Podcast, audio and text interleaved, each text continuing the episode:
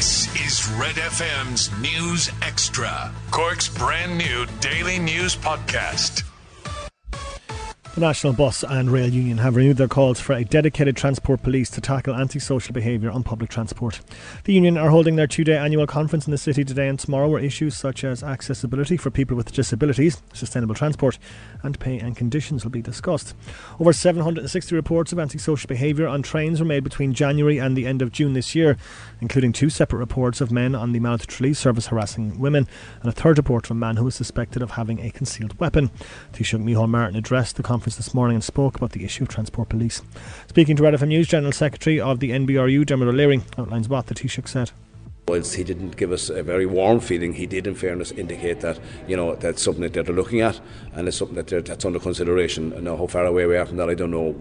Interestingly, tomorrow uh, we have, um, uh, I suppose, a panel discussion uh, with a number of politicians that represent in the justice uh, area. But as significant as that uh, is Antoinette Cunningham from the AGSI, Associated Garda Charge Inspectors, and Damien McCarthy from the Garda uh, Representative Association will be here as well. And we believe they'll offer their support publicly and openly uh, at our conference to uh, the establishment of a dedicated Garda Public Transport Division. A technical examination of the scene in Creeslough is continuing this afternoon as Gardaí work to identify the source of the explosion that claimed 10 lives.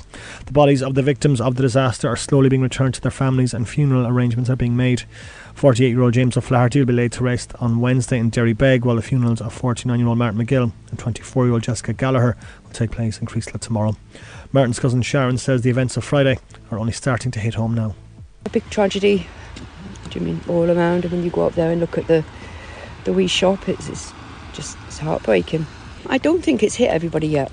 Um, I suppose you still expect uh, loved ones to come back through the door. So no, it's um, it's extremely hard.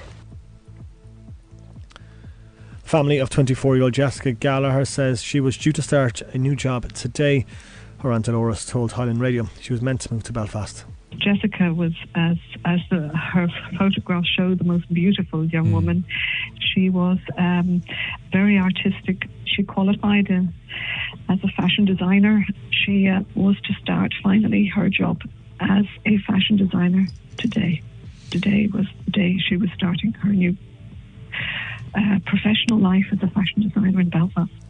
It's all systems go for Gerry the Monk Hutch's to get going next week, according to his defence barrister. It was due to begin last week, but was adjourned after a co accused pleaded guilty to a lesser charge and indicated his willingness to testify in the upcoming trial. Courts correspondent Frank Greaney reports. Gerry Hutch was due to stand trial last week for the murder of David Byrne, who was shot dead at the Regency Hotel in Dublin in 2016. Jonathan Dowdall, a former Sinn Féin councillor, was due to stand trial too, but the murder charge against him was dropped after his plea to a lesser charge of facilitating the murder was accepted. Last week, his barrister told the court his client had implicated others and is willing to give evidence at trial. At a brief hearing today, Mr. Hutch's barrister Brendan Grehan said it was all systems go for them in terms of the trial going ahead next week. He said new evidence will be backloaded, and when asked for an estimated duration for the trial, he couldn't guarantee it would finish by Christmas, especially because of what he expects will be a substantial cross examination.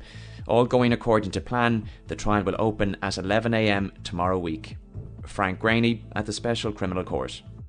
Catch up on Cork with our new daily news podcast, Red FM News Extra. In Gaelic Games, Dungourney are celebrating African Crown Co-op Superstore's Intermediate A champions. They defeated Cloughduv yesterday in Páirc Uí winning on a scoreline of 116 to 13 points. Boss Martin Denny told Red FM Sport it's a huge moment for the club.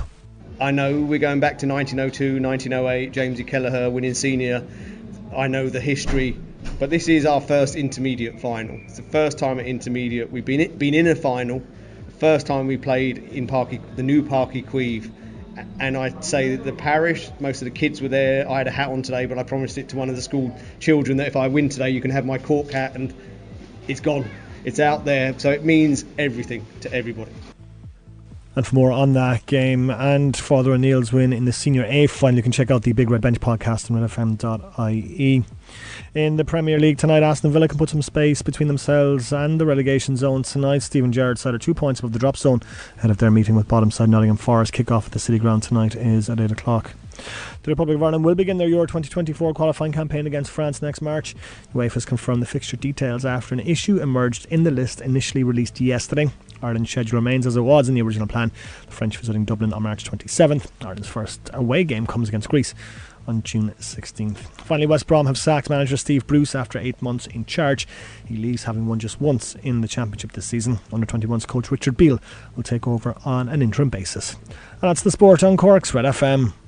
The five biggest stories in Cork today. This is Red FM's News Extra.